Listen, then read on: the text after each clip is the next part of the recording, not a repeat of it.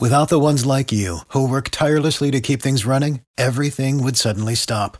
Hospitals, factories, schools, and power plants, they all depend on you. No matter the weather, emergency, or time of day, you're the ones who get it done. At Grainger, we're here for you with professional grade industrial supplies. Count on real time product availability and fast delivery. Call clickgrainger.com or just stop by. Grainger for the ones who get it done. Is he talking trash? No, it's just Scott being Scott. It's time for Anez Says.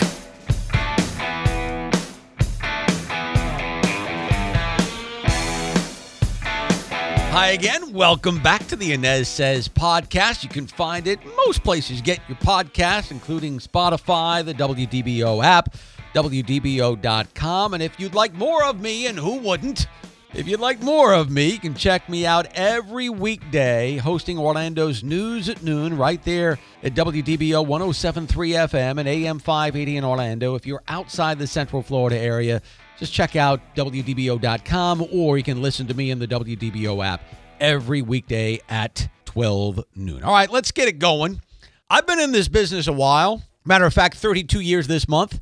And I've been fortunate enough to wear a lot of different hats. I've been a news reporter, I've been a sports reporter, I've been a sports talk show host, I've been a news host and analyst. And here I am again in another role as a podcast host. Now, I'll be the first one to admit I kind of went into this thing kicking and screaming. I'm not a big podcast guy. I will listen to a few podcasts. I got to be honest, I don't like to fill my head with too much of other people's thoughts, to be honest with you. I, I, I like to come up with those thoughts on my own because I've always been an independent thinker. And frankly, as you guys know, everybody and their brother has started a podcast. So, what I didn't want to do is become part of all the white noise that is out there in the media world right now. And I think I've said this before, though. I, I've actually enjoyed the podcast because not only does it allow me to express my thoughts to the world, it also allows me the opportunity to kind of venture off the beaten path. I'm headed off the path today because I want to talk about something that I've been told from the get go, from the onset of my career, never to talk about. Never to talk about. And that is abortion. I can assure you the hair on top of my program director's head just got grayer the A word, abortion. And look, I've been told by bosses, program directors, colleagues along the way never to do it. Matter of fact, it's kind of an unwritten rule in the broadcast business. You never express your views about two things in particular abortion and God. Never do it. Well, there are two no nos. The beauty of this podcast is that I've already broken one of those rules by talking about my faith and how integral the good Lord is in my life. So why not bat a thousand, right? Let's go for it. Okay. So this past weekend, I saw this story and I thought, I want to talk about this. I want to talk about this on the Anez Says podcast. It's the story about the country of Honduras. The Honduran parliament has initially approved a bill that would make it virtually impossible to legalize abortion in that nation. This is a measure that would require at least three quarters of their Congress to vote in favor of modifying the abortion law, which already was among the strictest in the world. Honduras already forbids abortion under any circumstance. Abortion has constitutionally been banned in Honduras since 1982. I applaud Honduras. I applaud Honduras for speaking for those who are unable to speak, for standing for the least among us. I applaud Honduras for standing up to a humongous tidal wave of left wing activism and secularism of today. And I applaud Honduras for doing what is right. We've kind of lost track of right and wrong in this country, but they're doing what is right, which is protecting human life. Now, I know, I know, when, when those types of things are said today, it's somehow, some way controversial. Protecting life is controversial. It's amazing. It just underlines the power and the organization that those on the pro abortion side have today and really all over the world and they operate under the guise of women's reproductive rights. Isn't that a wonderful term? Reproductive rights. It really is genius when you think about it. But there's nothing reproductive about abortion, and we don't have a right to kill any human being. As you could probably tell, I feel pretty passionate about this topic. Not only do I take my cue from my conscience, I take my cue from the Catholic Church. I am a Catholic. The church says that abortion is a case of direct killing of an innocent human being, a violation of the rights of the youngest members of our society and the human family. It is thus not just a matter of personal choice, religious opinion, or women's rights, but a basic human right and social justice issue. Human life must be respected and protected absolutely from the moment of conception. Abortion is a direct violation of the fundamental right of life of the human being.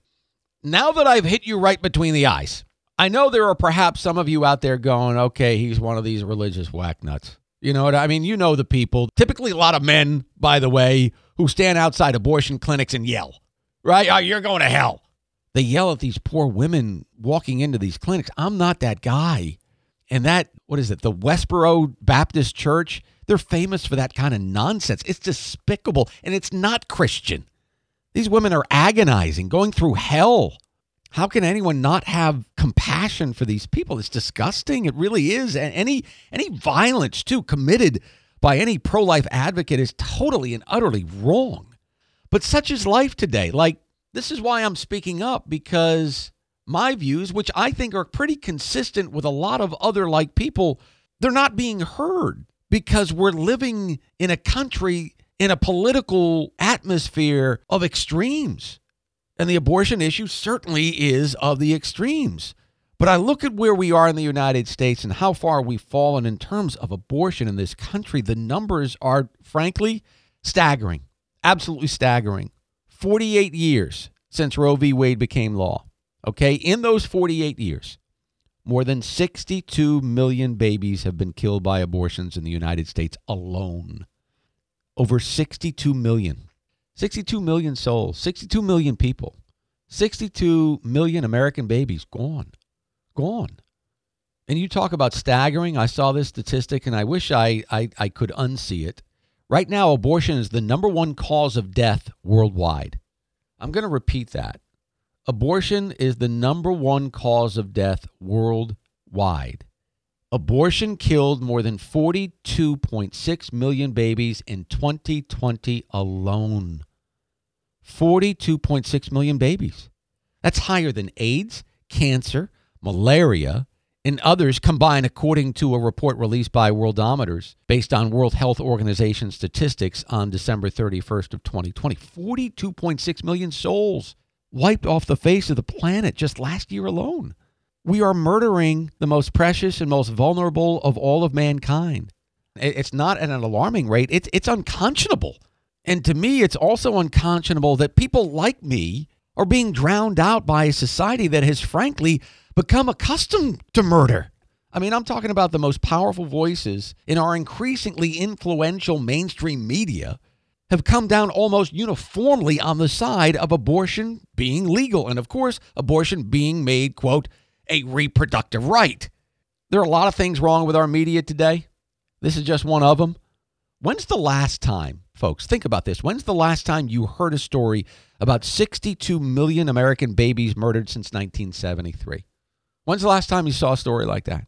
When's the last time you heard about a story of 42.6 million babies being murdered last year alone, 2020? I'll answer that question for you. Never. You don't see it. More often than not, the media either ignores the subject of abortion entirely or provides only cursory coverage. And when they report on abortion at all, they tend to omit essential facts. They twist them to weigh more heavily against the pro life argument, or they mistake them to make the case for legal abortion appear more favorable. That's what they do. That's what they do. It is crazy. It's crazy. And, and then this may be a little bit of a tangent here, but then you have our new president, all right, Joe Biden. And for us Roman Catholics, Joe Biden really should be a cause for celebration and pride. After all, Biden is just the second Catholic to be elected president. JFK was the first back in 1960. But I got to be honest with you. Every time I see our new president make the sign of the cross, I want to puke in my mouth. Every time I see him in a church, same thing. Like last week, Biden signed that executive action aimed at rolling back anti abortion policies that had been expanded by President Trump. This is one of the most pro abortion presidents we've ever had, and he considers himself a Christian? He should be ashamed of himself. And by the way, remember when now Supreme Court Justice Amy Coney Barrett was going through her confirmation process and the media and some Democrat politicians there on the Hill were calling her strong Catholic belief, quote, controversial. The dogma lives loudly in you. Remember Dianne Feinstein? Remember that? Well, what you have seen and read from the media since Joe Biden's inauguration have, have you seen some of this stuff? Oh, what a devout Christian he is. What a pious Catholic he is. He goes to church. Maybe the most pious and holy man ever to be president. Look at him. He's so holy. Why is the media doing this? Because he's pro abortion. That's it. They treated Amy Coney Barrett totally differently. And the media wonders why we don't trust them. It really is amazing. It is amazing. But let's tell it like it is. When I mentioned at the beginning of the pod the story about Honduras and how it's banning all abortions, you probably thought to yourself, okay, where's Honduras? right? Where like where where is Honduras again? By the way, it's in Central America, tucked between Guatemala and El Salvador. And some of you probably thought Honduras, you know, poor banana republic. Yes, Honduras is a poor country. You're correct. One in five Hondurans live below the poverty line there. So to say Honduras is a rich nation is far from the truth. But what is not far from the truth is this Honduras has something that we in the United States have lost, and that's decency. Honduras has the decency and the moral compass to know that the murdering of babies is wrong. All right, that's going to do it for the Anez Says podcast. Again, you can catch me on the air on WDBO 1073 FM and AM 580 in Orlando 12 to 1 each and every day with Orlando's news at noon. And if you're outside Orlando, please catch me on the WDBO app. We'll see you next time.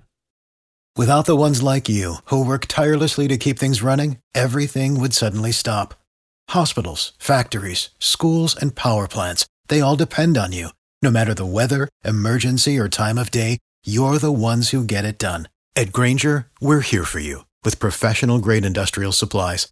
Count on real time product availability and fast delivery. Call clickgrainger.com or just stop by. Grainger for the ones who get it done.